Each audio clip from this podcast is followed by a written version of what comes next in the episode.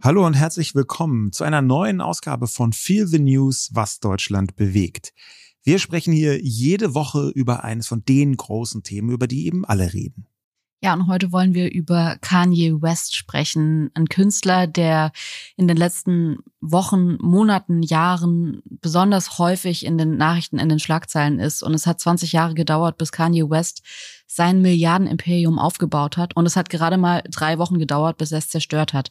Genau darüber wollen wir heute sprechen.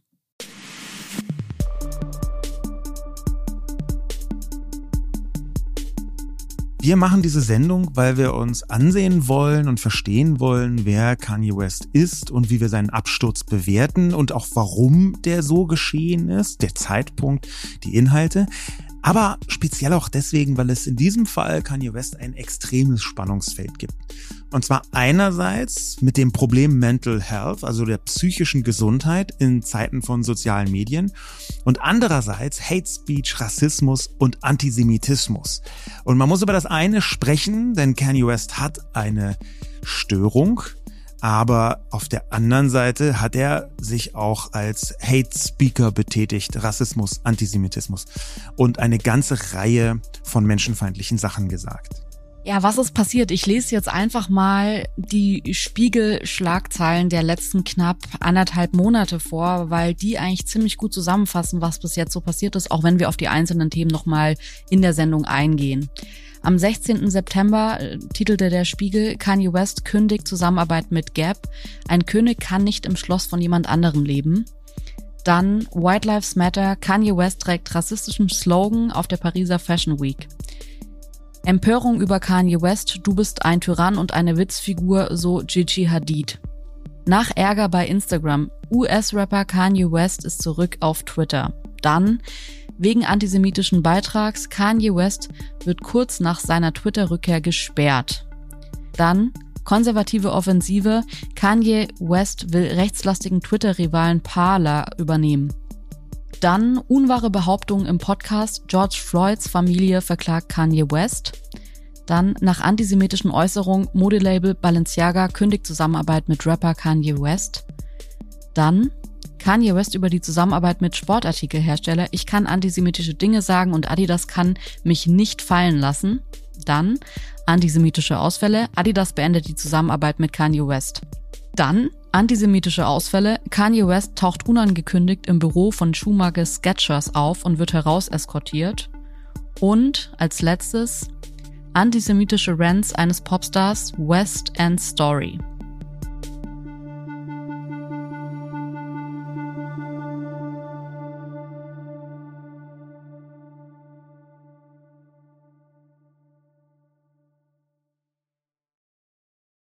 Ja, uff. Das ist ja, äh, auch wenn man versucht, da so ein bisschen ein erleichterndes Lachen von sich zu geben, wenn man weiß, dass Kanye West eine äh, bipolare Störung hat, dann wird sofort klar, hier ist ein Absturz geschehen von einem supergroßen Star ähm, innerhalb weniger Wochen, der wahrscheinlich mit seinem Gesundheitszustand zusammenhängt. Wenn ich mir das so anschaue, meine eigene direkte Beziehung zu Kanye West ist extrem überschaubar, vorsichtig gesagt. Also ich kenne ganz viele Leute, die ganz intensive emotionale Beziehungen haben zu dem, was dieser Mann äh, gemacht hat in der Popkultur, äh, im Hip-Hop, im Rap. Ähm, aber ich habe, glaube ich, ein Lied in meinen äh, Spotify. Welches ist das? Ähm, das ist Good Morning. Das fand ich irgendwie, aber jetzt auch nicht seit ewig, das, das fand ich gut. Dann habe ich mir irgendwie da so ein Favorit drauf gesetzt und seitdem höre ich das ab und zu.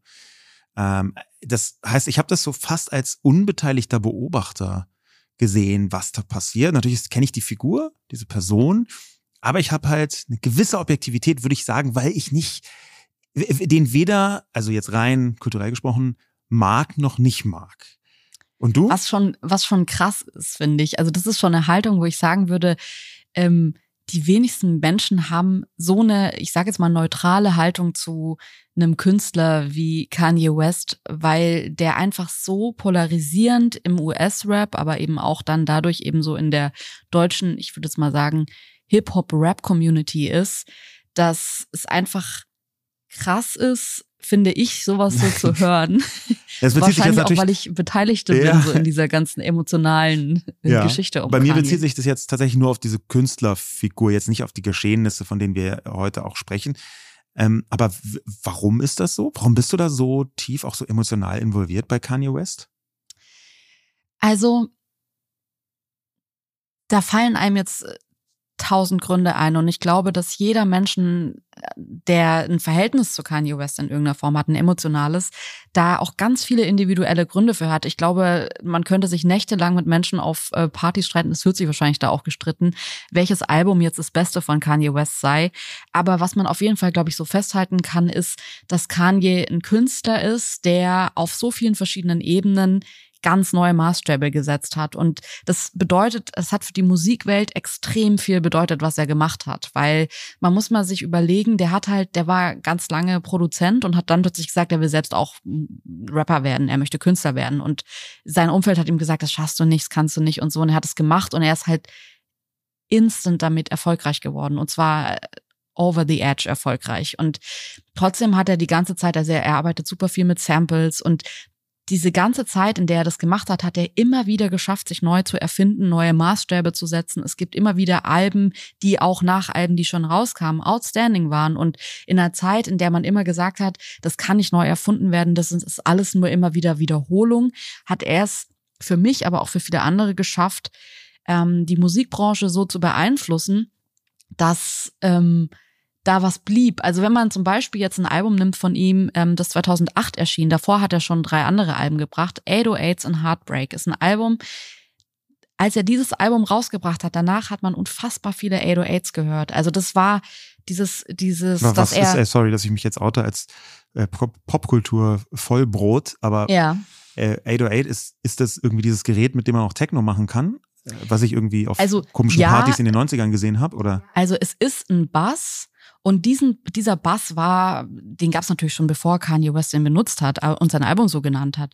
Aber als er dieses Album so genannt hat, auf dem extrem viele 808s drauf sind, also diese deepen Hip-Hop-Bässe, so ganz spezielle Bässe sind es, danach war das so krass Thema. Also, dass er diese 808s benutzt und das praktisch, ich will jetzt nicht sagen Mode wird, aber doch wahrscheinlich. Es ist ein Mode, es ist ein Trend geworden, 808s zu benutzen. Und man hört es seitdem, ich würde sagen, fa- fast inflationär im Hip-Hop. Das hat er gemacht, dafür ist er verantwortlich. Und es gibt sicher Leute, die sagen, das hat aber schon vorher jemand gemacht, der hat sich von dem und dem inspirieren lassen. Ja, das kann schon sein. Das war bei Kanye oft auch so der Vorwurf, dass es dann doch jemanden gab vor ihm, der das schon mal gemacht hat. Aber ich würde sagen, dass er ein Visionär ist, ein, ein Künstler ist, der Musik zumindest so geprägt hat, dass es groß wurde. Und zwar groß, wirklich über Grenzen hinaus groß wurde und immer wieder zitiert und rezipiert wurde. Und ich würde sagen, dass das mit ein Punkt bei ihm ist, aber es ist halt nur ein Punkt. Er hat dann, nachdem er halt gesagt hat, okay, ich will Künstler werden, alle haben ihm gesagt, du kannst es nicht werden und er ist es geworden und auch groß geworden, hat er gesagt, okay, ich will Mode machen. Und man kann jetzt irgendwie das abfeiern oder nicht, was er da macht, aber er ist unfassbar erfolgreich damit geworden. Also, wenn man sich jetzt mal so diese, diesen Begriff Yeezys anhört, so, das ist ja auch bei dir irgendwie angekommen, so, das, das. Was soll das denn heißen? Ja, ja. Das, ja, schon für einen Menschen, Ja. den du nicht verfolgt hast, der jetzt in deiner Welt Ja. nicht so stattgefunden hat, ist es doch irgendwie krass, dass der sagt, ich will Mode machen. Und ich meine, extrem viele Menschen sind irgendwie berühmt oder haben eine Öffentlichkeit und machen Mode und es wird nirgendwo besprochen. Und dass es dann tatsächlich so Thema war, dass dann auch diese Kollaboration mit Adidas so groß war. Da hat er für mich auch diesen Maßstab gesetzt, dass er sagt, ich mache was und das wird halt einfach groß. Und ich glaube, dass es deswegen viele Menschen gibt, die ihn für eine Art Messias halten, auch wenn das hier echt ein komisches Wort ist, weil man manchmal fast das Gefühl hat, dass er sich selbst für einen Messias hält. Aber das ging immer so weiter. Er hat dann diese Gottesdienste angefangen. Und anstatt dass die Leute sagen, es ist irgendwie deeper Sekten-Shit, fand man das toll.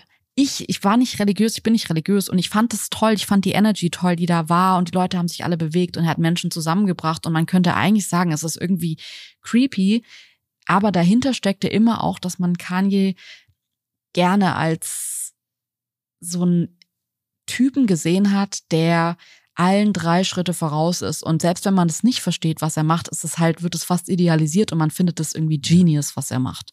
Ja, die, diese, das gibt es ja in der Kunst sehr häufig, auch schon ganz lange. Dass man so Hilfsbegriffe, die auch durchaus problematisch sein können, wie äh, Genie und Wahnsinn liegen nah beieinander, dass man die benutzt, um Unverstandenheit, also man versteht Leute nicht genau, irgendwie zu verarbeiten. Und das kann er nach oben und nach unten abbrechen. Ne? Also ich verstehe Leute nicht und dann gibt es so ein bestimmtes Image und das hatte Kanye West offenbar, wo man sagt, ja, ich verstehe es nicht, weil er so avantgarde ist, so drei Schritte voraus. Oder ich verstehe es nicht, weil er einfach ein komischer Dude ist, der einfach nicht richtig checkt, wie die Öffentlichkeit funktioniert. Also du kannst das ein und die gleiche Situation unterschiedlich deuten. Und dieses nach oben und nach unten ist es auch in seinen Taten so ein bisschen in den letzten Jahren. Ähm hat sich beides gezeigt irgendwie. Wenn man sich zum Beispiel noch an den Hurricane Katrina, Katrina erinnert, da hat er damals US-Präsident Bush vorgeworfen, dass er sich nicht für das Leben von schwarzen Menschen interessiert. Und das war so eine Aktion, da hat er seine Öffentlichkeit genutzt. Da war er so der Junge, der in Chicago aufgewachsen ist. Und man sagt dann gern der einfache Junge, der in Chicago aufgewachsen ist, was nicht ganz stimmt. Seine Mutter Herr Donda ist ähm, Englischdozentin gewesen und Akademikerhaushalt. Genau, und er hat ja. selbst auch gesagt, dass er während irgendwie andere auf der Straße unterwegs waren, in seiner Jugend in Malls shoppen war. Also er hat jetzt nicht so, man würde das gerne zeichnen, so das Bild eines einfachen Jungen, der im Ghetto aufgewachsen ist, aber das hatte er zwar nicht, aber trotzdem hat er sich halt für schwarze Menschen stark gemacht, weil Kanye West schwarz ist. Und das ist schon so ein Symbol gewesen, auch dass er da so sich für die Menschen stark macht. Ich glaube, da hat er ganz viele schwarze Menschen einfach auf seiner Seite gehabt, die dachten, da ist jemand mit Macht und Erfolg, der für uns spricht. Das hat er ja nun komplett zerstört, weil dieser Absturz ist ja nicht nur ein wirtschaftlicher, sondern auch ein gesellschaftlicher. Total. Und das hat eigentlich, fand ich in meiner Wahrnehmung schon so vor ein paar Jahren angefangen. Vielleicht zu der Peak war, wo das so zum ersten Mal richtig klar war, weil davor gab es schon immer wieder so Anzeichen, aber der Peak war, als er Donald Trump getroffen hat in seinem Trump Tower und es dieses Bild entstand, wo Kanye West dann so Make America Great Again diese Cap aufhatte und neben äh, Donald Trump stand. Und auch da gab es viele Leute, die gesagt haben, na ja, vielleicht versucht der das jetzt endlich mal auf einem anderen Weg irgendwie aufzurollen, statt sich über Donald Trump lustig zu machen, wie das zu der Zeit irgendwie alle gemacht haben oder sich von ihm distanziert haben, ist Kanye West Genius. Er geht zu ihm und er zähmt den Wolf, äh, um dann irgendwie verhandeln zu können oder so. Das waren Theorien. Dann haben Leute gesagt, da steckt eine Ebene dahinter, die sehen wir jetzt noch gar nicht. Der macht jetzt was, was wir dann später erst verstehen, weil ganz ehrlich, die Leute, die Kanye West abfeiern, haben gelernt, ihn genau mit diesem Mechanismus abzufeiern. Und zwar zu denken, ich verstehe gerade nicht, was er macht, wie bei 808s und Heartbreak oder auch schon davor bei so ein paar Aktionen.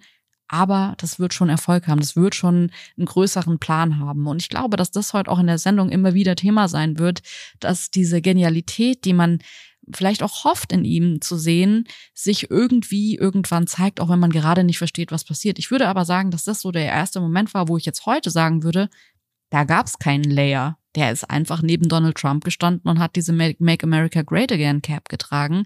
Da gab es keinen größeren genialen Plan dahinter. So ist meine Wahrnehmung heute.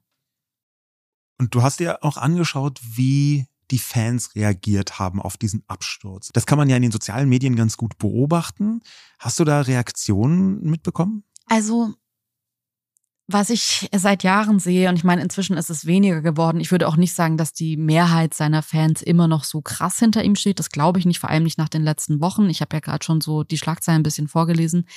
Aber was ich immer wieder gesehen habe, war so blindes Verteidigen. Auch Referenzen auf seine Musik, dass man eben so gesagt hat, okay, aber College Dropout ist immer noch so, sein erstes Album ist immer noch sein bestes Album und so. Und es ist, äh, der Typ ist einfach trotzdem Genius. Ich liebe ihn als Künstler. Diese Trennung auch, dass man sagt, ja, okay, Kanye oder er heißt ja seit ein paar Jahren, hat er sich jetzt seit letztem Jahr, vorletztem Jahr umbenennen lassen, auch äh, rechtlich umbenennen lassen. Yay, aber wir sprechen hier heute mal von Kanye ich habe das Gefühl, die Leute verteidigen ihn, gerade diese Ultras, und er hat schon sehr viele Ultras, die jetzt auch absurderweise so ein äh, Spendenkonto aufge aufgemacht haben, so ja. halb als Joke, aber ich, da sind jetzt schon Spenden eingegangen, dass Kanye wieder den Milliardärsstatus erreicht, weil Forbes ihn von dieser Liste gestrichen hat.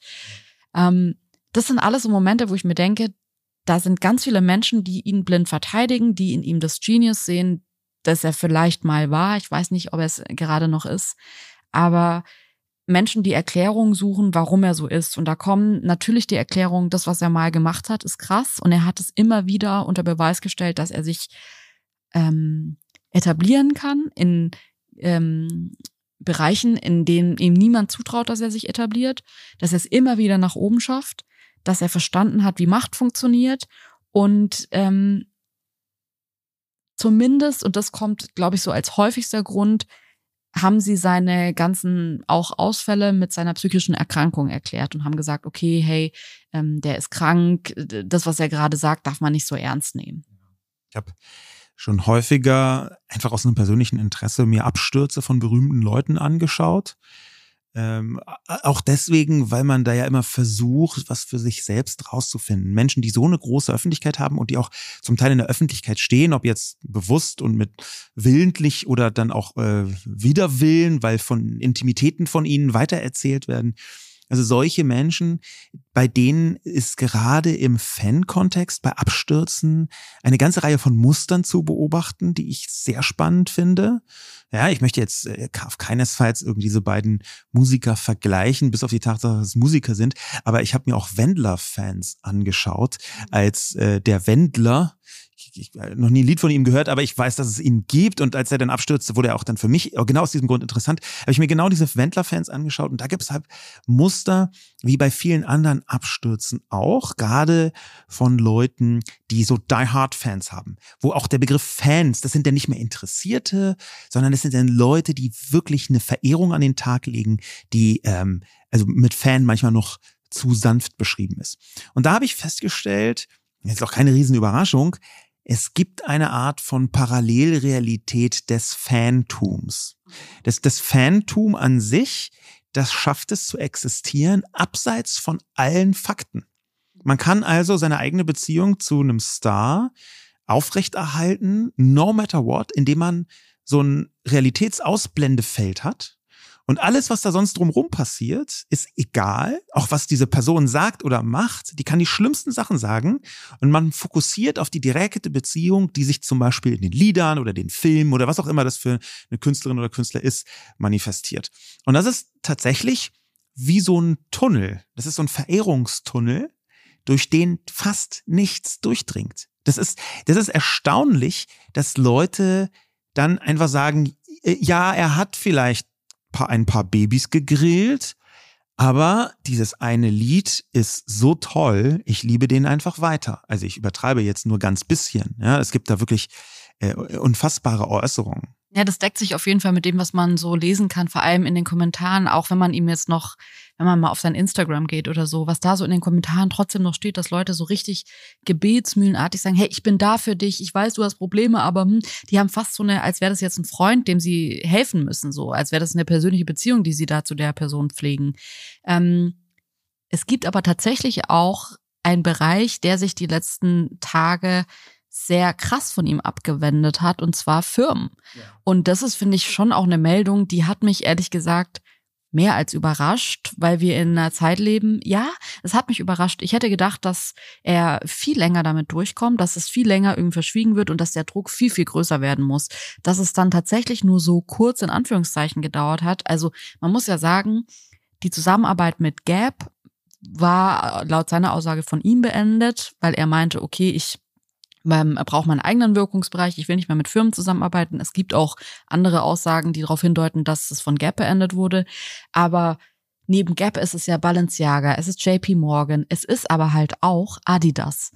Und äh, Kanye West hat Adidas unfassbar viel Geld eingebracht. Und dass die sich, also viele haben ja gesagt, oh, die haben sich als letztes von ihm abgewandt, es hat neun Tage gedauert, wo ich halt sagen würde, ja gut, aber Adidas hat jetzt wirklich krass viel Geld verloren ich finde neun Tage relativ schnell für ein Unternehmen. Gut, man muss sagen, ein Unternehmen, das auch eine Vergangenheit hat, die, die können sich jetzt nicht einfach irgendwie, wenn antisemitische Äußerungen getätigt werden, hinstellen und sagen, wir ignorieren das erstmal und sitzen ein bisschen rum.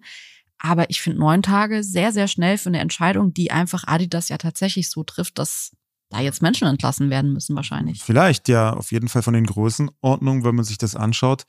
Äh, dann hat äh, Kanye West im vorletzten Jahr 1,7 Milliarden Dollar Umsatz gebracht.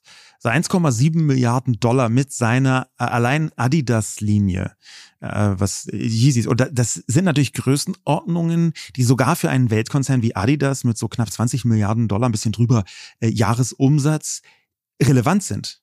Ja, also von heute auf morgen sind fast zehn Prozent deines Umsatzes, Dollar und Euro ist ja im Moment fast gleich, fast zehn Prozent deines Umsatzes weg, weil so ein einzelner Dude, ja, wie nennt man das jetzt?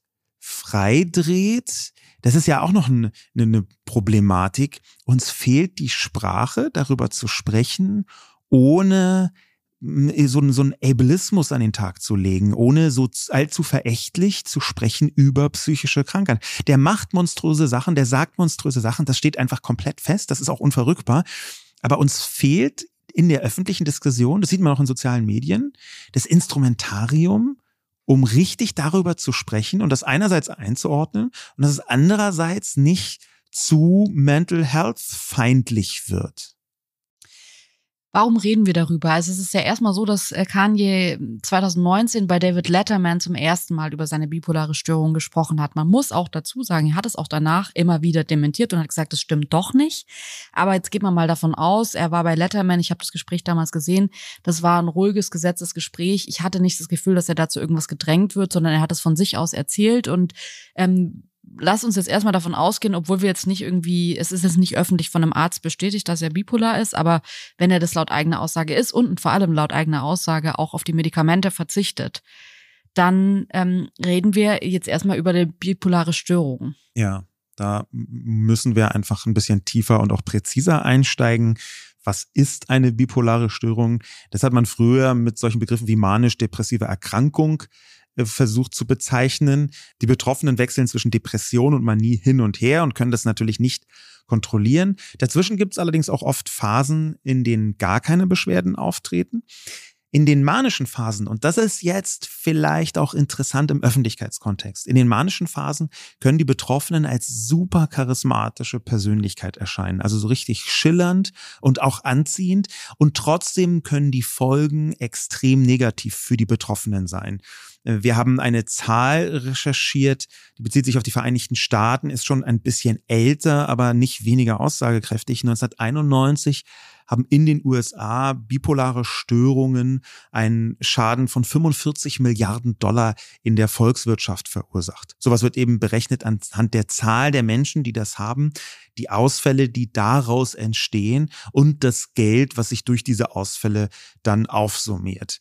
Und natürlich ist jetzt nicht nur die arme Volkswirtschaft die Leidtragende, sondern vielmehr sind die Betroffenen selbst die Hauptleidtragenden, übrigens aber zusammen häufig mit Familie und dem engen sozialen Umfeld, für die das auch eine große Belastung sein kann. Wir werden gleich noch seine Ex-Frau, muss man inzwischen sagen, Kim Kardashian dazu genauer die Situation uns anschauen. Aber tatsächlich sind bipolare Störungen laut der WHO unter den Top 10 derjenigen Krankheiten, die am heftigsten zu dauerhaften Beeinträchtigungen führen. Der, der, der, dazu kommt ein stark erhöhtes Selbstmordrisiko. Bis zu 50 Prozent aller Kranken machen einen, also mindestens einen Suizidversuch. Und bis zu 30 Prozent, da gibt es unterschiedliche Zahlen, je nach Gruppe und Bevölkerungsgruppe und Land ist, unterscheidet sich das, bis zu 30 Prozent der Betroffenen töten sich am Ende. Natürlich sind das erschütternde Zahlen, hinter denen noch erschütternde, erschütterndere ähm, Einzelschicksale und Schicksale stehen. Ähm, das, das ist erstmal so grob äh, um, um zu verstehen, was eine bipolare Störung ist. Und wenn Kanye die tatsächlich hat, dann glaube ich, ist es bei aller Radikalität und allem Ekel, die man empfinden kann vor diesen Äußerungen, die katastrophal sind, die antisemitisch sind, die rassistisch sind, dann ist es trotzdem aus meiner Sicht schon auch sinnvoll, das aus mehreren Perspektiven zu sehen, ohne es zu verharmlosen, vollkommen klar, aber doch aus mehreren Perspektiven zu sehen. Was ich mich halt immer frage bei dem Kanye-Thema ist, wenn man das jetzt aufmacht und es kommen sofort Leute und sagen, hör auf darüber zu berichten, der ist krank. Ähm, es findet ja trotzdem in der Öffentlichkeit statt, was er sagt und wie er es sagt. Und es wird aufgenommen von der Öffentlichkeit und weiterverbreitet. Dann kann ich nicht richtig greifen, weil ich äh, so unterschiedlichste Stimmen schon dazu gehört habe. Ich habe Nachrichten bekommen von Menschen, die meinten, ey, wir, wir haben einen bipolaren Fall in der Familie. Wenn die Person diesen Schub hat, dann sagt die Dinge, die sind so unfassbar verletzend. Und es ist so praktisch das, was das Gehirn rauskriegt, was am schockierendsten, am schlimmsten, am schrecklichsten ist. Und das wird gesagt. Und die Person meinte zu mir, bei uns in der Familie ist klar, wenn die Person diesen Schub hat, alles, was sie sagt, wird außen vor geklammert, wird entschuldigt durch diese Störung, durch die bipolare Störung. Das ist aus meiner Sicht eine total legitime Herangehensweise, wenn es sich im privaten Umfeld ereignet. Es bedeutet in einem Familienkontext, wo man sagen kann, hier sind bestimmte Worte, bestimmte Äußerungen, die haben Wirkung auf genau die Leute, die anwesend sind und die können dann gemeinsam beschließen, wir lassen diese Wirkung nicht zu. Das war zwar eine schlimme Beleidigung, das Schlimmste, was du hättest sagen können, aber wir lassen das einfach abprallen. Aber hier kommt eine andere Ebene hinzu, nämlich diese unfassbare Öffentlichkeit. Und Kanye West ist mir zuallererst aufgefallen, eben nicht über seine Musik, sondern darüber, dass er, das hast du ganz gut beschrieben, sehr gut weiß, wie er mit und durch die Öffentlichkeit sich unfassbare Möglichkeiten eröffnet. Der ist ja nicht nur, wie viele Leute sagen, jemand, der die Musik geprägt hat, wie wenige, vielleicht keine anderen Leute im 21. Jahrhundert. Er ist auch jemand, der auf der Klaviatur der Öffentlichkeit, auf, zwischen sozialen Medien und der Presseöffentlichkeit unfassbar talentiert spielt. Auch wenn das manchmal ein bisschen unbeholfen aussieht. Ich glaube nicht, dass dahinter ein riesen Masterplan steht. Ich glaube, dass da eine Portion Verschrobenheit dabei ist. Ich glaube aber eben auch, dass er diese Öffentlichkeit gleichzeitig instrumentalisiert und missbraucht. Denn dieses Thema geistige, die psychische Gesundheit, die Krankheit, die er hat, die kommt auf eine völlig neue Ebene, wenn man diesen riesigen Multiplikator soziale Medien zum Beispiel damit reinnimmt und seine Öffentlichkeit. Ja, und ich würde trotzdem auch sagen, und das ist dann, glaube ich, so die andere Seite, die ich auch als Nachricht bekommen habe von Menschen, die meinten, hey, ich habe Menschen in meinem Umfeld oder ich leide selbst an einer bipolaren Störung und ich bin nicht antisemitisch, ich bin nicht rassistisch. Ich kämpfe jeden Tag dafür, keinen Schub zu haben, nehme Medikamente, lass mich neu einstellen, ähm, lass mir helfen das ist für mich ein Schlag ins Gesicht, wenn man so tut, als wäre das Teil einer bipolaren Störung so zu sein. Wir sehen in der Öffentlichkeit sogar das im Gegenteil. In ganz vielen Bereichen, das gilt leider für sehr viele psychische Erkrankungen, dass es in ganz vielen Bereichen sehr angenehm ist, die Schuld nicht auf die Person zu projizieren, sondern auf eine Erkrankung. Und das ist ein höchst toxischer Mechanismus. Aus dem simplen Grund, weil zum einen Menschen aus der Verantwortung genommen werden, die vielleicht nicht immer aus der Verantwortung genommen werden sollten. Ich glaube, Kanye West ist so ein Fall. Und weil es zum zweiten Menschen, die eine gleiche oder eine ähnliche äh, Störung haben, in eine Ecke stellt. Und auf einmal ist es natürlich für gerade für die Fans, gerade für die Öffentlichkeit, die vielleicht so jemanden verehrt, ist es total angenehm zu sagen, sowas wie, das ist nicht Kanye West, sondern das ist eine Erkrankung. Das ist eine super Ausrede. Und das ist vielleicht ähm, sogar noch schlimmer für Menschen, die auch betroffen sind, weil sie in ihrem Kampf, das in den Griff zu bekommen, plötzlich über einen Kamm geschoren werden, sagen ja, nee, das ist ja die Krankheit, ja, das ist ja klar, der kann ja gar nicht anders. Und ich glaube, es gibt in dieser Diskussion, und da sind wir auch ein bisschen hilflos, ich auch, äh, wir alle, fürchte ich, es gibt in dieser Diskussion ganz viele Wege, wo man falsch abbiegen kann. Ich halte es nicht für eine Möglichkeit, darüber zu schweigen, aber ich glaube schon, es fehlt uns so ein bisschen das Instrumentarium, um darüber zu reden. Weil was auch klar ist, wenn Kanye West derartig antisemitische Sachen sagt, wie er zuletzt gesagt hat, und so rassistische Sachen gesagt, äh, sagt, wie er gesagt hat, dann hat das eine Wirkung. Das hat speziell auch eine Wirkung, weil er eine Vorbildfunktion hat. Und wir können in ganz vielen Punkten sehen, wie die Wirkung ist. Er hat zum Beispiel äh, ja antisemitische Dinge gesagt und dann sind ein paar Tage später äh, Leute mit einem großen Transparent über eine Autobahnbrücke aufgetaucht, so Hardcore Neonazis, Judenhasser, die einfach geschrieben haben, Kanye äh, is right about the Jews. Also er hat recht. Und das hat eine Wirkung. Dann werden eher Hassverbrechen verübt, wenn die, äh, wenn mit solcher Kommunikation die Menschen angestachelt werden.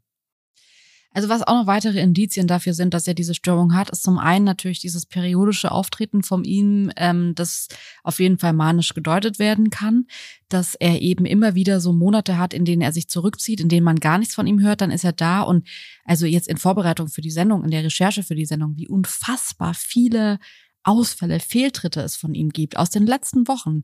Das ist nicht auf ein Blatt Papier zu bringen. Es ist wirklich krass, wenn man sich das mal so alles in geballter Ladung reinzieht. Dann gibt es ähm, auch eine, Netflix-Doku über ihn. Und das Krasse ist ja, Kanye wurde eigentlich seit fast seiner Beginn, seit Beginn seiner Karriere von einem Dude, von einem inzwischen Freund von ihm, Cody Simmons, begleitet. Und der hat ihn schon immer dokumentiert. Das ist auch das Krasse an dieser Doku. Das ist halt, es gibt Aufnahmen so aus einer Zeit, wo man sich denkt, es ist krass, dass, dass, als hätte man gewusst, dass der irgendwie so huge wird und als wäre es von Anfang an dokumentierwürdig gewesen, äh, dabei zu sein und das irgendwie sein Leben so zu zeigen und zu dokumentieren. Und dieser Cody Simmons, also dieser Kumpel, der eigentlich muss man sagen, sein Leben dafür geopfert hat, Kanye West zu dokumentieren und das dann in einem Netflix-Special, so einer Trilogie gezeigt hat, der hat sagt am Ende des letzten Teils, also Teil drei, dass er sich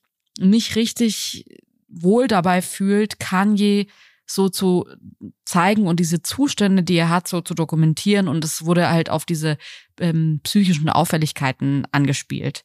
Und wenn man sich das überlegt, dass halt ein Mensch, der ihn seit Jahrzehnten begleitet, sagt, ey, ich kann da eigentlich meine Kamera nicht mehr guten Gewissens draufhalten, ich möchte das nicht mehr zeigen und das auch nicht mehr dokumentieren, dann ist da eine Einschätzung von einem Menschen dabei, wo ich sagen würde, das ist jetzt nicht irgendwie der Psychologe oder die Psychologin aus der Ferne gewesen, die irgendwie sein Gesicht analysiert haben und gesagt haben, ist ganz klar, dass er bipolar ist. Ein weiterer ein weiteres Indiz ist auch, dass Kanye neulich mal ähm, vor einem knappen Jahr ist es gewesen, als kurz bevor die ähm, ganzen oder kurz nachdem die Scheidungsgerüchte aufgekocht sind zwischen ihm und Kim Kardashian, hat er ganz, ganz wilde Sachen gepostet auf Twitter, hat die dann auch wieder gelöscht, ähm, kurze Zeit später und hat gesagt, dass Chris Jenner, also die Mutter von Kim Kardashian und Kim Kardashian ihn in Verträgen dazu bringen würden, Sachen zu sagen, dass er sich nicht scheiden lassen will, dass das alles Verträge sind, die er da abschließen muss und so. Und daraufhin hat Kim Kardashian, weil der Druck irgendwie in den nächsten Tagen danach immer größer wurde und die Leute gesagt haben, zu was zwingt ihr Kanye, was ist da los? Hat sie gesagt, einfach nur gesagt, was ich auch groß finde, dieses so eine Kommunikation zu haben. Ich meine, die beiden haben vier Kinder zusammen, aber sie hat einfach nur gesagt, die Leute sollen mal irgendwie cool bleiben und psychisch, psychische Erkrankungen sind eine sehr schlimme Sache, die auch die für die Familie extrem schlimm sind. Was ich damals echt eine krasse Kommunikation fand dafür, dass er sie wirklich beschuldigt hat, sehr, sehr schlimme Dinge zu machen und dass sie einfach nur dieses Statement raushaut und dann einen Punkt setzt, zeigt, glaube ich, auch, sie spielt da auf was an. Kim Kardashian unterstreicht eigentlich die ganze Zeit, dass es der Vater ihrer Kinder ist, dass sie ihm zuliebe schauen möchte, dass sie in der Öffentlichkeit nichts sagt, was irgendwie in eine schlechte Richtung geht, auch wenn sie sehr viel sagen könnte, weil sie halt nicht will, dass die Kinder sehen, dass sie den Vater in der Öffentlichkeit angreift. Und das bringt uns eigentlich auch schon zu dem großen Themenfeld Frauenfeindlichkeit ja. und Kanye West. Ja, denn diese, diese Menschenfeindlichkeit, die er regelmäßig an den Tag gelegt hat mit Äußerungen, die rassistischen, die antisemitischen, die sind natürlich durch einen ganz besonderen Aspekt der Frauenfeindlichkeit ergänzt worden. Und zwar auch Frauenfeindlichkeit, muss man so krass sagen, gegenüber seiner Frau, beziehungsweise danach Ex-Frau Kim Kardashian. Ähm, es gibt dazu ja. einen kurzen Track von Trevor Noah, der sowieso, den kann man sowieso als Alltagsphilosoph immer sehr gut einstreuen. Wahnsinnig schade, dass Trevor Noah aufhört. Ähm, aber der hat genau darüber gesprochen, schon im letzten Jahr, wenn ich mich richtig erinnere. Ähm, und ich paraphrasiere das mal sowas gesagt wie, was für ein Zeichen ist das? Äh, Kanye West hat damals, äh, vor allem auch über Twitter, glaube ich, oder Instagram, jedenfalls in den sozialen Medien, immer wieder ähm, Kim Kardashian äh, angeschossen, äh, auf verschiedenen Ebenen das getan. Und Trevor Noah sagt dazu, äh, nicht einmal eine der mächtigsten Frauen der Welt schafft es, sich gegen den übergriffigen Ex-Partner zu wehren und den in den Griff zu bekommen. Und das ist natürlich eine, eine, eine zerstörerische, eine devastating Aussage. Mir fällt jetzt noch nicht mal ein deutsches Wort ein, weil es so wahr ist, dass hier ähm, Erkrankung hin oder Erkrankung her ein Instrument in der Öffentlichkeit dazu genutzt wird von einem Ex-Partner, die Ex-Frau zu erniedrigen und dass sie sich dagegen nicht wehren kann, weil in der, dass sie kann das irgendwann löschen lassen, aber dann ist es in der Welt, dann wird es von den Fans aufgenommen und diese Instant-Öffentlichkeit als gigantischer Machthebel, der hat dann schon seine Wirkung getan. Ja, vor allem was ich so die letzten Jahre beobachtet habe, wenn wir mal ein bisschen zurückspringen, also als es dann klar wurde, dass Kanye West Kim Kardashian datet, das war ein Riesending. Das war einfach so ein Ding, wo man sich dachte, man kennt beide. Das ist, äh, würde ich sagen, ähnlich groß gewesen wie ähm, Beyoncé und Jay-Z. Obwohl man natürlich gesagt hat nochmal, okay, Beyoncé war da irgendwie gesellschaftlich auf einem höheren Stand, weil sie die begabte Künstlerin war. Bei Kim Kardashian muss man ehrlich auch dazu sagen, die hatte gesellschaftlich einfach durch den geleakten Porn und so hatte die so ein bisschen ein Image in der amerikanischen Gesellschaft von Trash Queen und wieso äh, datet Kanye West die? Und irgendwie hat sich das aber schon am Anfang so gemausert, dass man sich dachte, naja, er ist das Genius, wenn er sie liebt, dann kann sie nicht so verkehrt sein. Also so auch eine Frauenfeindlichkeit, die da schon immer so in diesen Meldungen mitschwang. Und dann muss ich ehrlich auch sagen, diese ganze Beziehung war schon immer so unterschwellig. Ich habe das schon immer verfolgt und man hat Kanye auch bei Keeping Up with the Kardashians gesehen, was ich so die ganze Zeit durch ähm, gesehen habe. Und schon in den ersten Staffeln, als er dann auftauchte, so als ihr Freund oder Date, Datingpartner, hat sich ihr Style verändert. Und es waren so, ich würde jetzt sagen, übergriffige, frauenfeindliche Allüren, die er bei Kim Kardashian hatte, dass er gesagt hat, sie kann so nicht rausgehen und sie muss sich jetzt anders anziehen und er weiß, wie sie sich richtig anzieht. Es gab zeitweise auch wirklich so äh, Momente, wo sie gesagt hat, sie also sie hat es da auch sehr romantisiert und meinte, sie traut sich eigentlich gar nicht auf den roten Teppich, wenn Kanye nicht das Outfit abgestimmt hat. Und er ist so süß, er bestimmt dann immer, was ich anziehe und so, wo ich mir auch schon dachte, es ist irgendwie übergriffig, dass er so, mein Kim Kardashian war schon vorher eine Frau und eine Person, die irgendwie Stilempfinden und Bewusstsein hatte. Und sie hat aber selbst von sich gesagt, dass ihr Stil schrecklich war, bevor sie Kanye getroffen hat. Und auch da wurde er so als der Messias dargestellt, der ihr geholfen hat, endlich irgendwie Stilempfinden zu entwickeln oder zumindest so gütig ist, sie anzuziehen, seine Frau zu kleiden. Und wenn man sogar da noch ein bisschen zurückspringt, dann gab es für mich so den ersten richtig ekligen Auftritt von Kanye West war MTV Music Awards 2009. Da ist er auf die Bühne, Bühne gestürmt bei der Preisverleihung, als Taylor Swift in der Kategorie Bestes Video eben diesen Preis bekommen hat und hat gesagt, Beyoncé hatte eines der besten Videos aller Zeiten. Und dann ging er einfach so von der Bühne, also er hat einfach so ihre Mic weggenommen, ihr auch ihre Zeit weggenommen, wo sie irgendwie was sagen kann und sich bedanken kann für den Preis, hat sie so stehen lassen. Und damals hat sogar Barack Obama gesagt, dass er findet, dass es, also dass kein Idiot ist, dass er das gemacht hat. Ich muss aber ehrlich sagen, als es damals passiert ist, haben voll viele Leute gesagt, Taylor Swift hätte das verdient.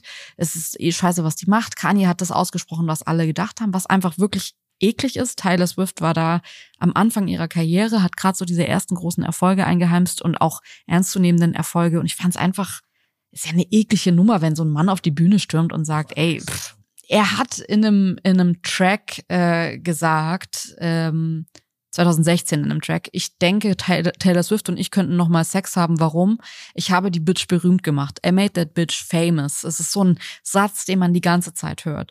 Und also ganz viele eklige Sachen um dieses, um diese Zeile auch passiert. Also das ist so ein, das ist so ein Ding, wo ich mir denke, diese Frauenfeindlichkeit, die äh, Kanye West so an den Tag legt, die ist eigentlich, fand ich, nonstop da gewesen. Und natürlich kann man jetzt sagen, ja, aber er hat ja damals Beyoncé irgendwie äh, so Props gegeben indirekt, aber ich finde diese Art, dass er sich rausnimmt, zu be besser bewerten zu können als die PreisgeberInnen, dass Taylor Swift es verdient hat, ist einfach so schlimm und, und auch was er mit Kim Kardashian gemacht hat, ist ja nur das der Anfang gewesen, so sage ich mal, die positive Übergriffigkeit, die Leute noch so als romantisch wahrgenommen haben, dass er sich die Klamotten aussucht. Ich meine, er hat einfach einen Track rausgebracht vor kurzem, wo er den Mord an dem neuen Partner, inzwischen Ex-Partner, aber neuen Partner damals von Kim Kardashian, Pete Davidson, in einem Video nachgespielt hat.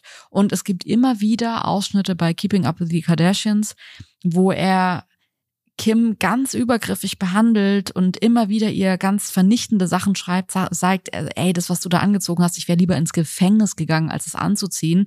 Also er kriegt es irgendwie nicht hin zu akzeptieren, dass er A, nicht mehr die Kontrolle über ihr Leben hat und B, ähm, sie einfach auch in Ruhe lassen soll. Das finde ich so das, was Trevor Noah dann so gut auf den Punkt bringt.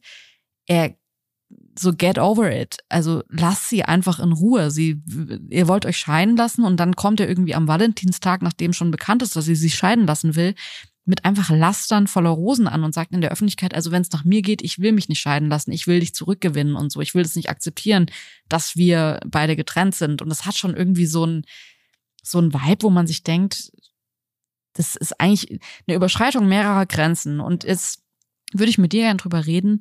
Viele Leute sagen in diesem Zusammenhang, sie finden es so toll, dass Kim Kardashian sich so bedeckt hält.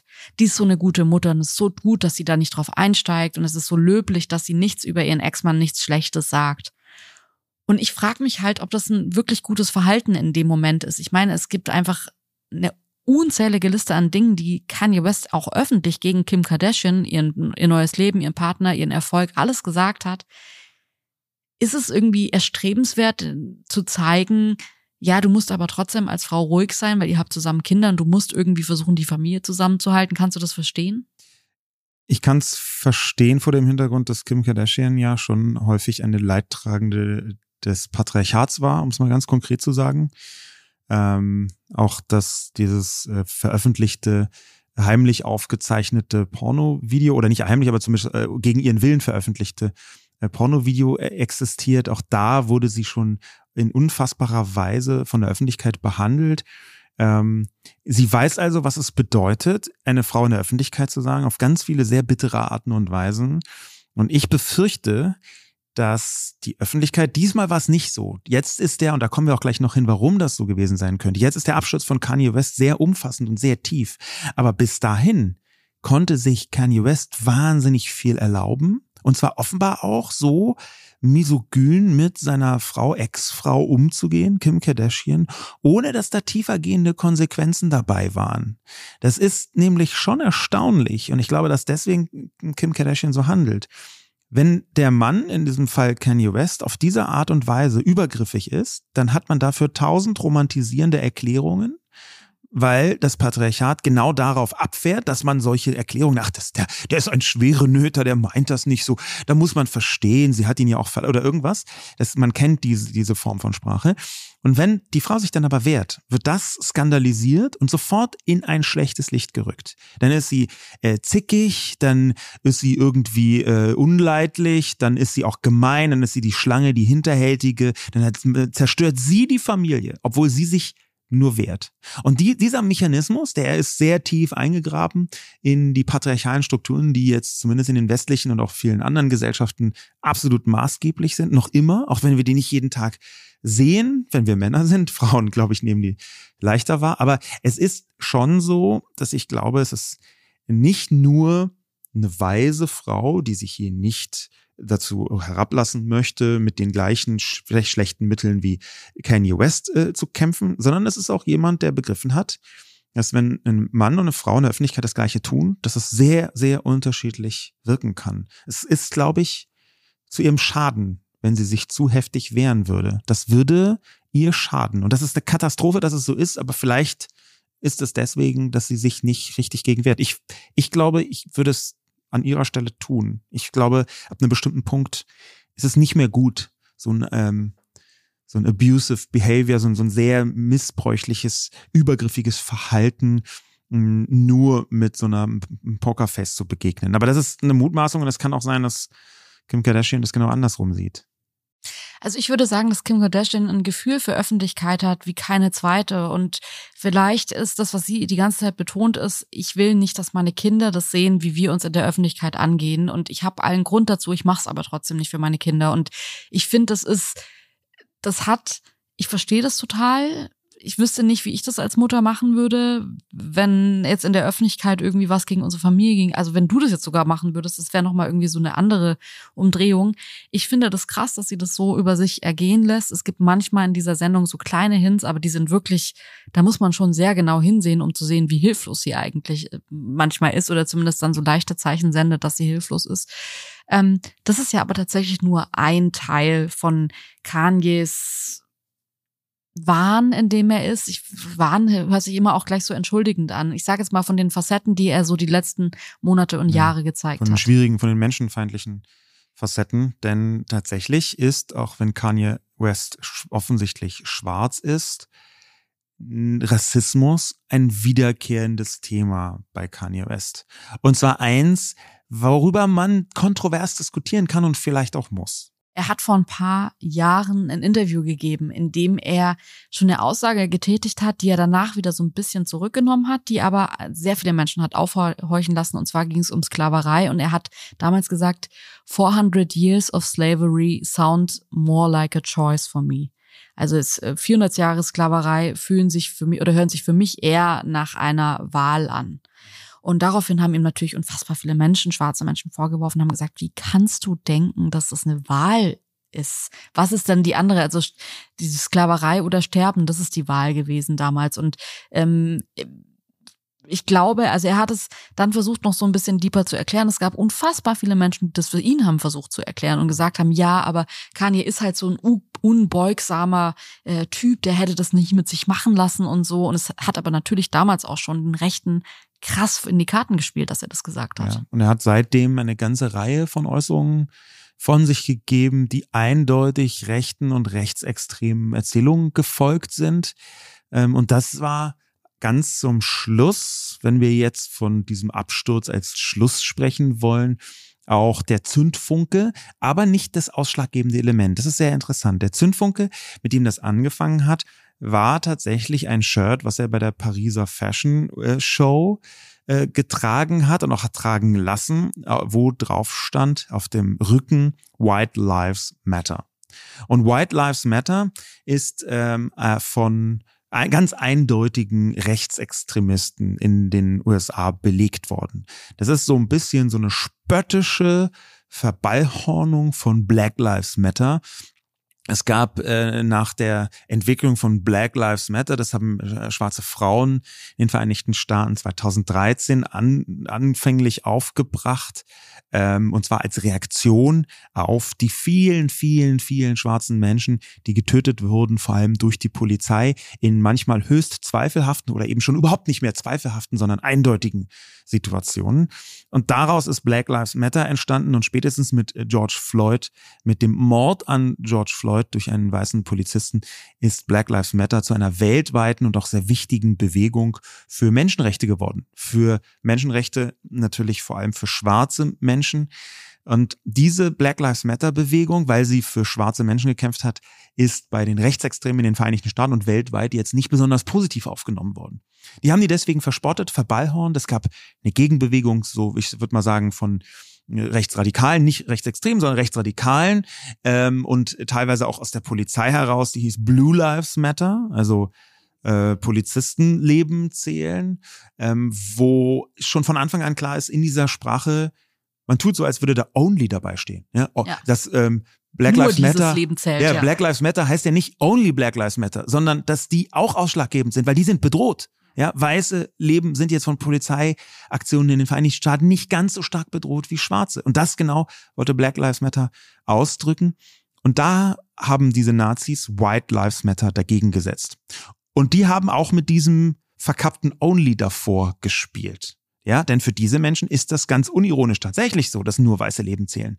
Und diesen Zusammenhang, der in den Vereinigten Staaten den allermeisten Menschen, die politisch ein bisschen interessiert sind, klar ist, den hat er benutzt, um zusammen mit einer anderen schwarzen, auch sehr rechten, rechtsradikalen und auch aus meiner Sicht rassistischen Aktivistin, Candace Owens, äh, Trump-Fan, ganz viele, ganz schlimme Sachen gesagt, ganz schwierige Dokumentation gedreht, vorsichtig gesagt, ähm, auch über Black Lives Matter, George Floyd und so weiter und so fort. Mit der zusammen trägt er dann White Lives Matter. Und daraufhin eskaliert das. Und zwar in der Form, dass seine Reaktionen dafür sorgen, dass er auf Instagram gesperrt wird. Und durch diese Sperrung auf Instagram hat er sein Twitter-Profil wieder angefangen zu benutzen. Und ganz offensichtlich in einer Phase, wo er das nicht hätte tun sollen, denn da prasselte plötzlich eine Vielzahl von antisemitischen äh, Verschwörungstheorien und antisemitischen Behauptungen aus ihm heraus. Er hat sich so erklärt, dass diese heftige Reaktion gegen sein White Lives Matter natürlich irgendwie von Juden gesteuert sei. Das hat er so zwischen, dazwischen eingepflanzt und hat damit einen sehr häufigen, in den rechten Sphären häufigen Bogen geschlagen, nämlich zwischen Rassismus und Antisemitismus. Und dann hat er diesen Antisemitismus immer weiter vorangetragen, hat er von jüdischen Weltverschwörungen gesprochen, ähm, zumindest indirekt, hat nämlich sowas gesagt wie Juden kontrollieren die Medien und die Stream Streaming-Plattformen und eigentlich alles und haben, hat deswegen am Ende, glaube ich, speziell auch durch seine antisemitischen Äußerungen, er hat dann noch getwittert, sowas wie äh, I'm going DEFCON 3 on Jewish people. Ähm, Def, das ist falsch ausgedrückt, DEFCON ist der Level der Alarmbereitschaft der US-Truppen, also das ist ein, das ist eine Alarmstufe. Äh, ja, ich gehe Alarmstufe gelb. rot oder gelb oder ja. orange, wie auch immer, gegen äh, Juden. Und die, das hat dann mit diesem rassistischen Auftrag White Lives Matter über diese Verkettung mit diesen beiden Plattformen, sozialen Medienplattformen, Instagram, Sperrung, Twitter, dazu geführt, dass am Ende eine Lawine der Distanzierungen losging. Und zwar vor allem wirtschaftliche Distanzierung, die dann den Ausschlag gemacht haben. Er hat irgendwo zwischendurch, fand ich fast irritierend, fast unterhaltsam, gesagt, hey, äh, was kann mir schon passieren? Ich habe an einem Tag zwei Milliarden Dollar verloren und lebe noch. Ja, das ist, das hat schon fast eine, eine, eine tragische Unterhaltsamkeit. Denn tragisch muss man das schon nennen. Er hat derart menschenfeindliche Sachen gesagt, die bei seinem Millionenpublikum weltweit auf teilweise leider offene Ohren stoßen und die eine Wirkung haben werden und auch schon hatten. Und was man ja schon auch hier nochmal erwähnen muss, ist, äh, das ist jetzt nicht irgendwie ein kurzer Teil einer was man ja bei einer bipolaren Störung auch hat, dass man äh, Halluzinationen hat, dass man irgendwie eine falschen Annahmen hinterher rennt. Man muss aber bei Kanye sagen, es gibt schon zumindest Hinweise darauf, dass sein Antisemitismus jetzt nicht gerade irgendwie vorgestern entwickelt wurde. Laut CNN wollte er sogar sein Album Yay aus 2018 Hitler nennen. Also das ja. ist schon, da muss man ja fast ein bisschen lachen, Alter, dass jemand 2018 auf die Idee kommt, sein Album Hitler zu nennen. Das ist auch irgendwie äh, Next Level.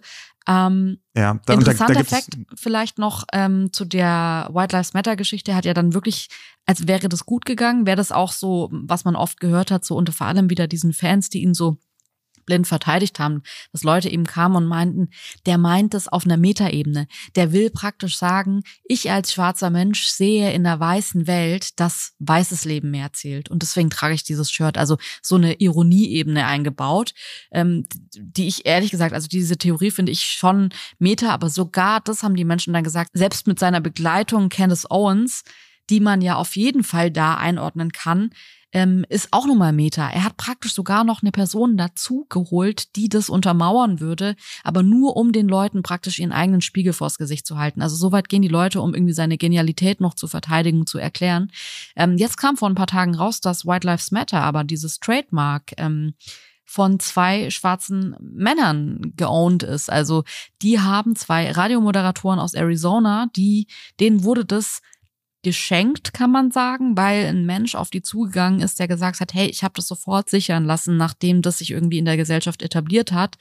Ähm, und hab das, möchte das jetzt an euch weitergeben, eben, dass nichts passiert. Diese zwei Radiomoderatoren äh, setzen sich in ihrer Radioshow Civic Cypher eben gegen ähm, Rassismus ein, gegen Rassismus und Polizeigewalt. Und dass diese zwei Männer jetzt praktisch so dieses, ähm, die, die Marke White Lives Matter besitzen, ist Grund dieses, dieser Person, die entschieden hat, hey, ich sichere das einfach sehr, sehr schnell, nicht um damit Geld zu machen, sondern um Menschen zu verhindern, die versuchen, damit Geld zu machen. Und das bedeutet, dass Kanye tatsächlich das, also muss man jetzt schauen, die beiden meinten natürlich, ey, es ist auch in Amerika so mit dem Markenrecht, man braucht Anwälte und Anwältinnen und super viele Ressourcen, um das durchzusetzen. Also Kanye könnte jetzt erstmal diese T-Shirts machen, aber ich finde diese Geschichte dahinter irgendwie so fast schon wie ein modernes Märchen, dass zwei anderen schwarzen Menschen, die sich dafür einsetzen, dass das nicht passiert, diese Marke jetzt äh, haben und darüber verfügen können, finde ich irgendwie, ja. Was, was mich ähm, beschäftigt hat, ist eine Diskussion, die in der schwarzen Community mit einer gewissen Bitterkeit in den Vereinigten Staaten geführt wird. Und zwar sind ja antischwarze Äußerungen von Kanye seit Jahren bekannt, und rassistische Äußerungen ähm, gegen schwarze Menschen. Es gab eine Reihe von auch teilweise einflussreichen Artikeln, die sich genau damit beschäftigt haben. Warum macht er das eigentlich? Wie, wie passiert das dann eigentlich? Gestürzt ist er jetzt allerdings über etwas Antisemitisches, was er gesagt hat. Und er hat auch vorher schon antisemitische Sachen gesagt. Aber die Diskussion unter schwarzen Menschen, vor allem in den Vereinigten Staaten, wird schon geführt. Wieso kann er rassistische Sachen sagen? Und die Konsequenzen halten sich in sehr engen Grenzen. Und dann sagt er antisemitische Sachen und er wird fallen gelassen von ungefähr allen wie eine heiße Kartoffel. Und es ist eine berechtigte Frage. Ich möchte der erstmal so einigermaßen offen gegenüberstehen. Die Antwort, die ist allerdings natürlich auch jetzt nicht hyperkomplex, sondern man kann sich schon ungefähr vorstellen, warum und in welchen Größenordnungen das passiert. Denn einerseits ist Kanye West selbst schwarz. Und das macht es für weiße Menschen, ich habe das ja vorher gesagt, er hat rassistische Sachen gesagt und hat rassistisch gehandelt. Das macht es aber für weiße Menschen immer ein bisschen komplexer, vorsichtig gesagt, wenn sie schwarze Menschen als rassistisch bezeichnen, selbst wenn man das manchmal einfach tun muss. Ja, genauso wie es äh, jüdische Menschen gibt, die antisemitische Sachen sagen. Und dann Oder kann man Frauen das gibt, die frauenfeindlich sind. Absolut. Da, damit muss man vielleicht sehr viel vorsichtiger umgehen, gerade wenn man diesen verschiedenen Gruppierungen nicht angehört. Ich halte es aber nicht für redlich, so zu tun, als könne das nicht sein. Und das ist eine Dimension. Das heißt, äh, Kanye West wurde wahrscheinlich für seine rassistischen Äußerungen weniger streng von der Öffentlichkeit und den Kooperationspartnern bestraft, weil er sehr, selbst schwarz ist. Jüdisch ist er nicht, auch wenn er das äh, mal zwischendurch behauptet hat, Schwarze seien eigentlich Juden und deswegen könne er nichts Antisemitisches äh, von sich geben. Das war natürlich Unfug und ist es auch immer noch. Ähm, aber er hat dann sowas gesagt wie I can literally say um, I can literally say anti-Semitic things and Adidas can't drop me, now what? Also ich kann tatsächlich buchstäblich antisemitische Sachen sagen und Adidas kann mich nicht droppen. Er wahrscheinlich hat er damit gerechnet, weil er einfach zu groß war vom Umsatz her. Adidas konnte es dann doch und nicht nur, weil es eine deutsche Firma ist, auf der mehr Druck lastet, sondern, und das finde ich besonders interessant, weil in dieser gesamten Diskussion natürlich Antisemitismus einen Stellenwert hat, durch den Holocaust einen Stellenwert hat, der auch die Sachen, die er gesagt hat, einfach viel größer äh, äh werden lassen.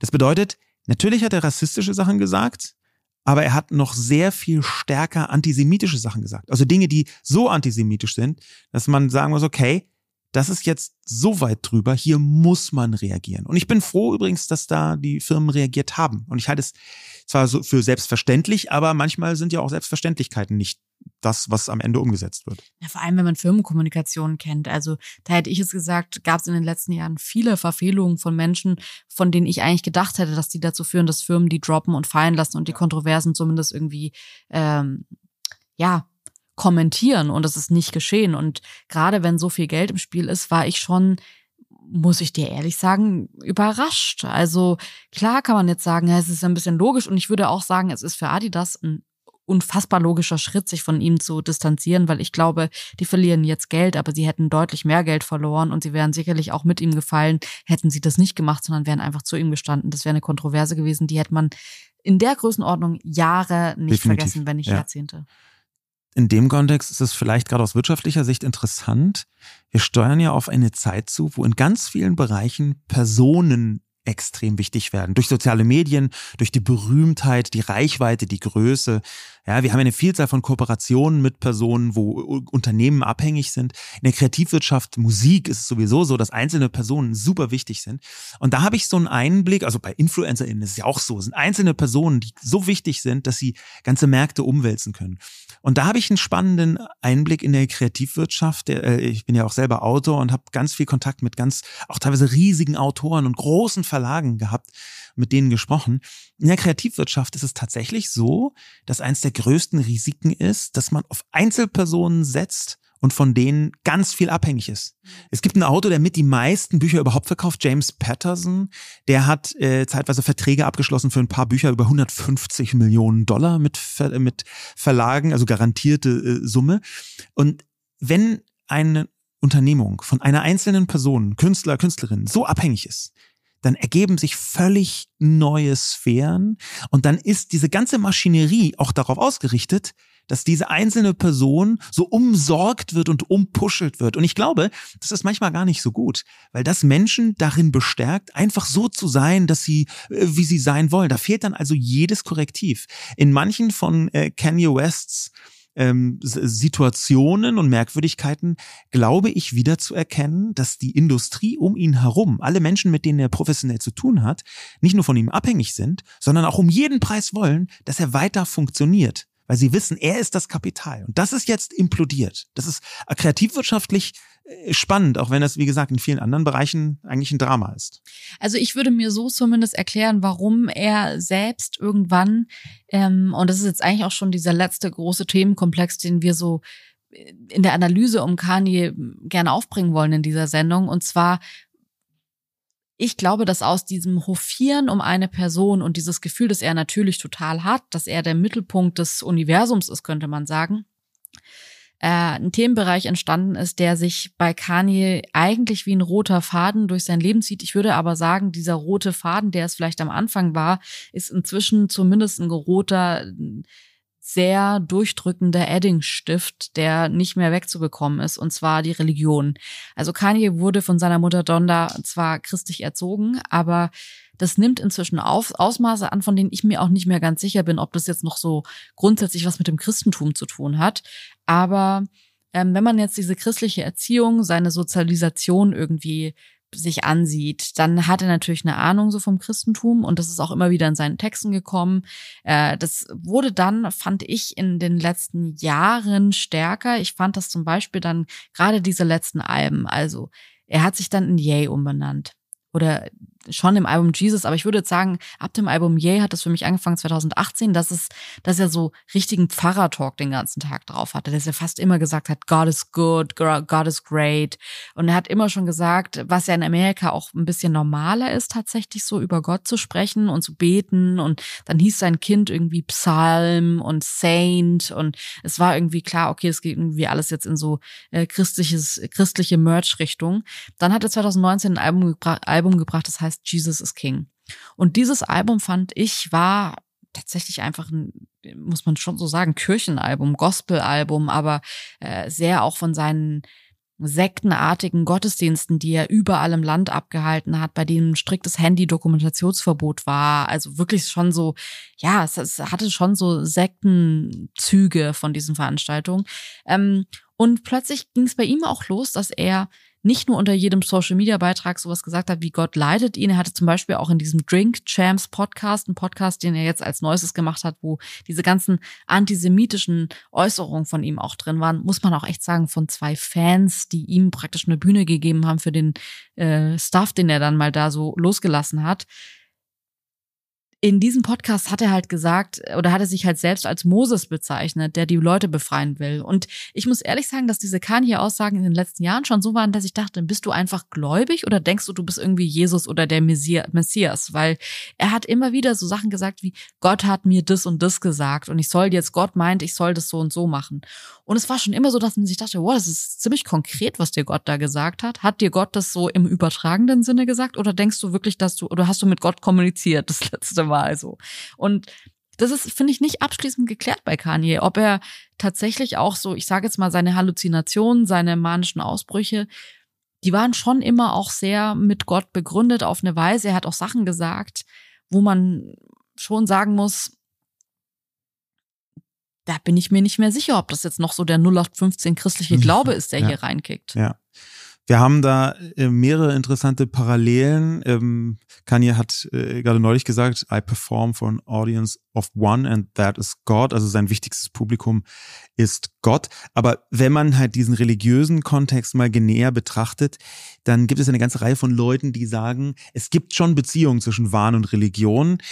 Eine aus meiner Sicht sehr interessante Parallele äh, hat der Psychiater, Psychotherapeut und Religionswissenschaftler Peter Kaiser aufgebracht der gesagt hat, dass psychische Störungen sehr oft von religiösen Zwangsvorstellungen begleitet werden.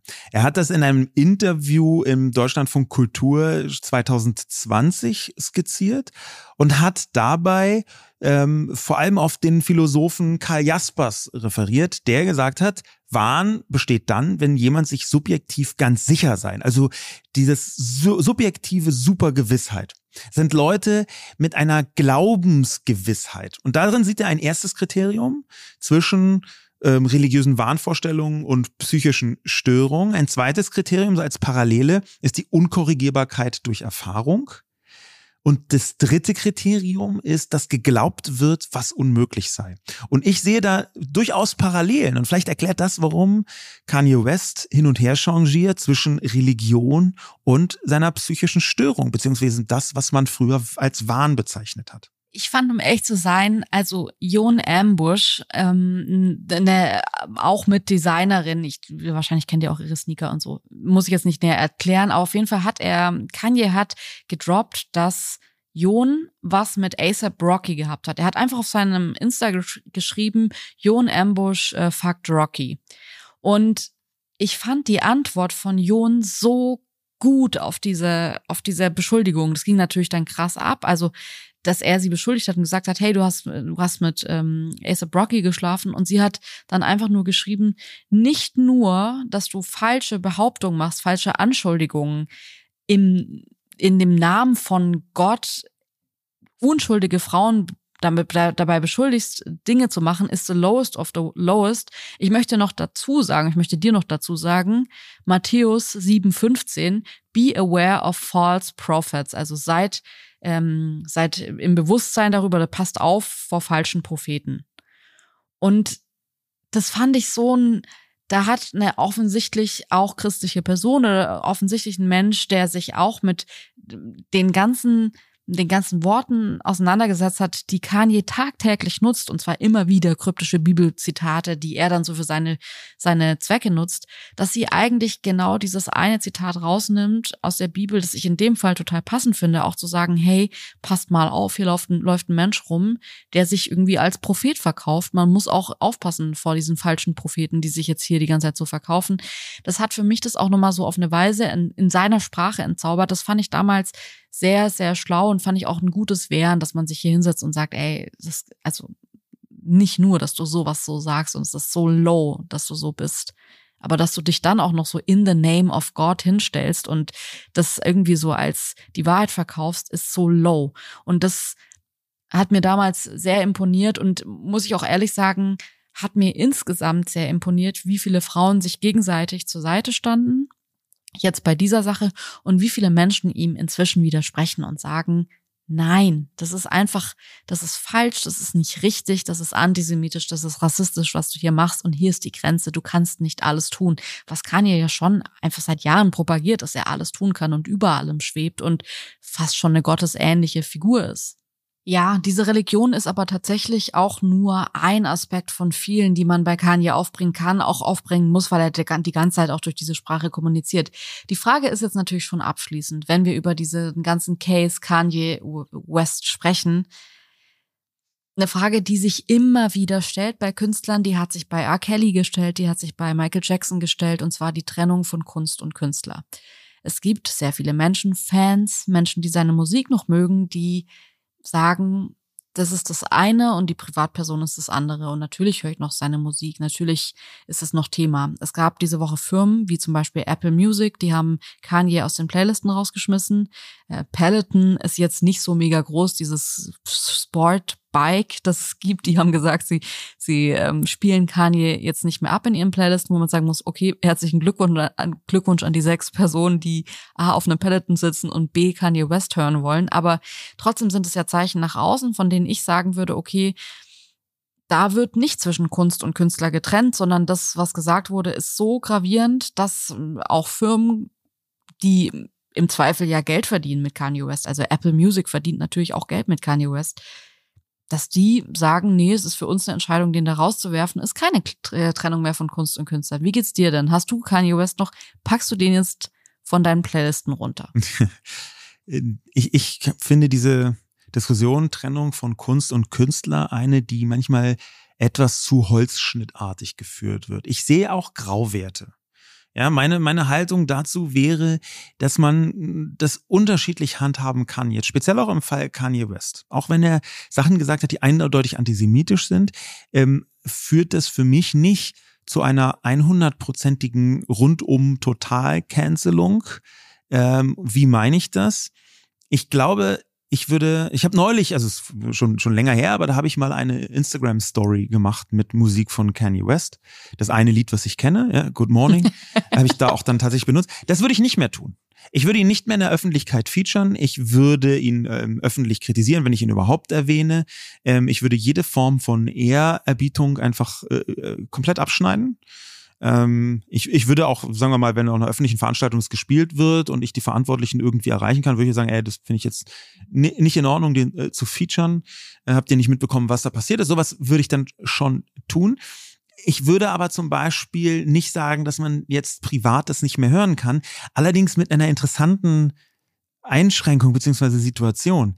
Weil es ist ja ein Unterschied im 21. Jahrhundert, ob man so ein altes Ding hat, wie sagen wir mal ein MP3-File, was man abspielt von seinem MP3-Gerät, ja. so ein Download.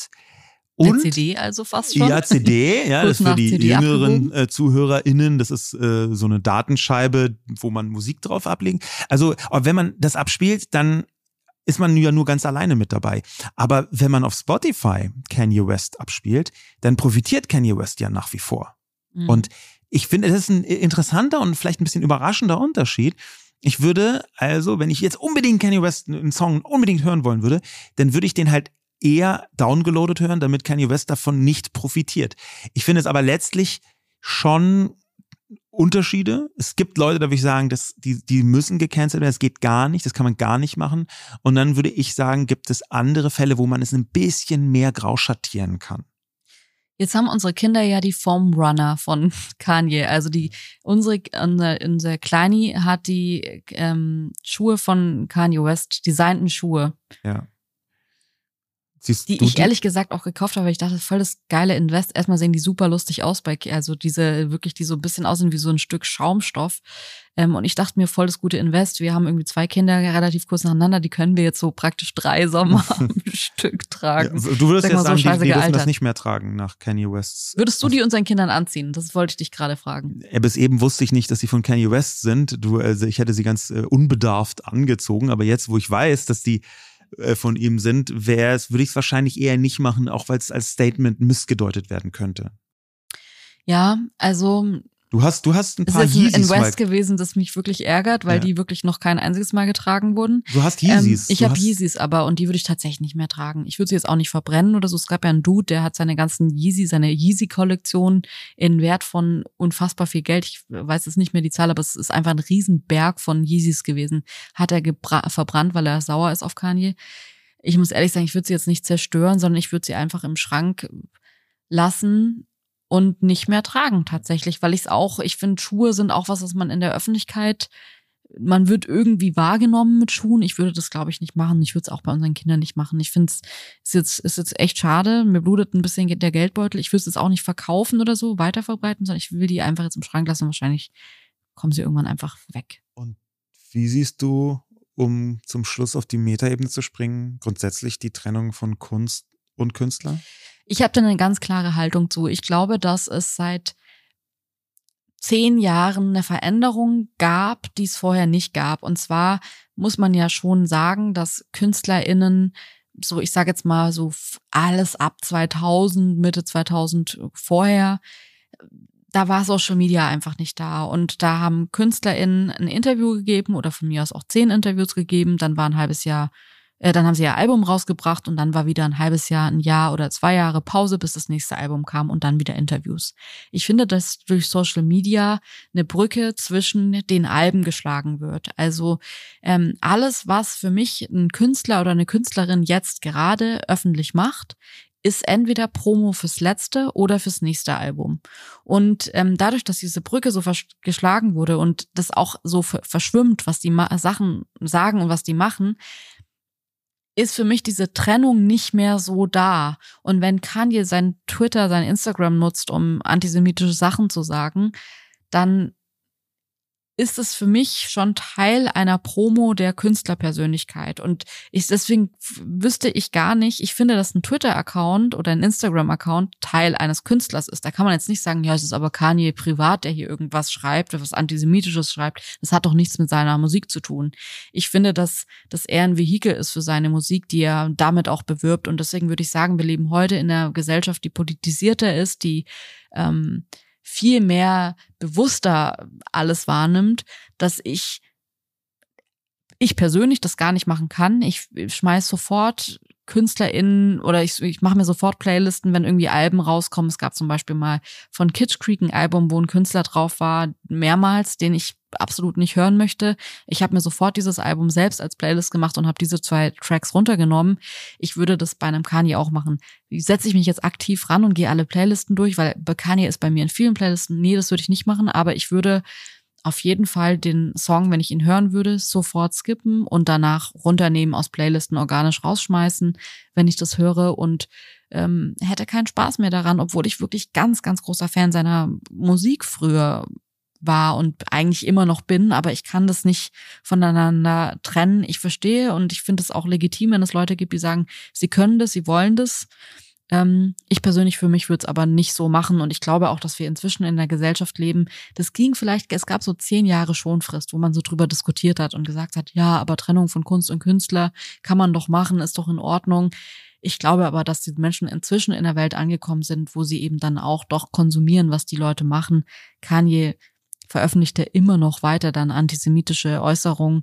Das ist nicht ein Ausfall gewesen, den man irgendwie noch rechtfertigen kann und sagen kann, ja komm, aber hm, die Musik überstrahlt doch noch alles. Ich finde, das, was er gesagt hat, überstrahlt alles, was, was er vorher gemacht hat. Und deswegen haben wir auch eingangs gesagt, hey, ähm, es hat 20 Jahre gedauert, bis er seine, seinen seine Karriere, sein Imperium aufgebaut hat. Und es hat dann letzten Endes nur drei Wochen gedauert, bis er alles zerstört hat. Und für mich ist es auch wirklich alles zerstört. Für mich ist nicht, kann da nicht kommen, ja, ich habe es nicht so gemeint und, meint und ich bin wieder hier. Das ist einfach ein Schlag ins Gesicht für alle jüdischen, alle schwarzen Menschen, alle Frauen, alle Menschen, die er unterdrückt und ähm, beleidigt.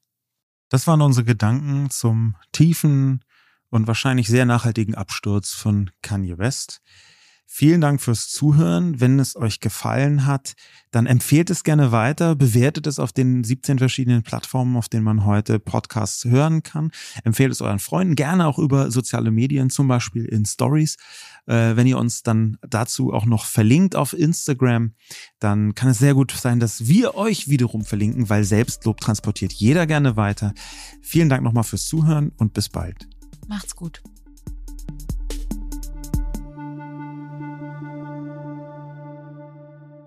Dieser Podcast wird produziert von Podstars bei OMR.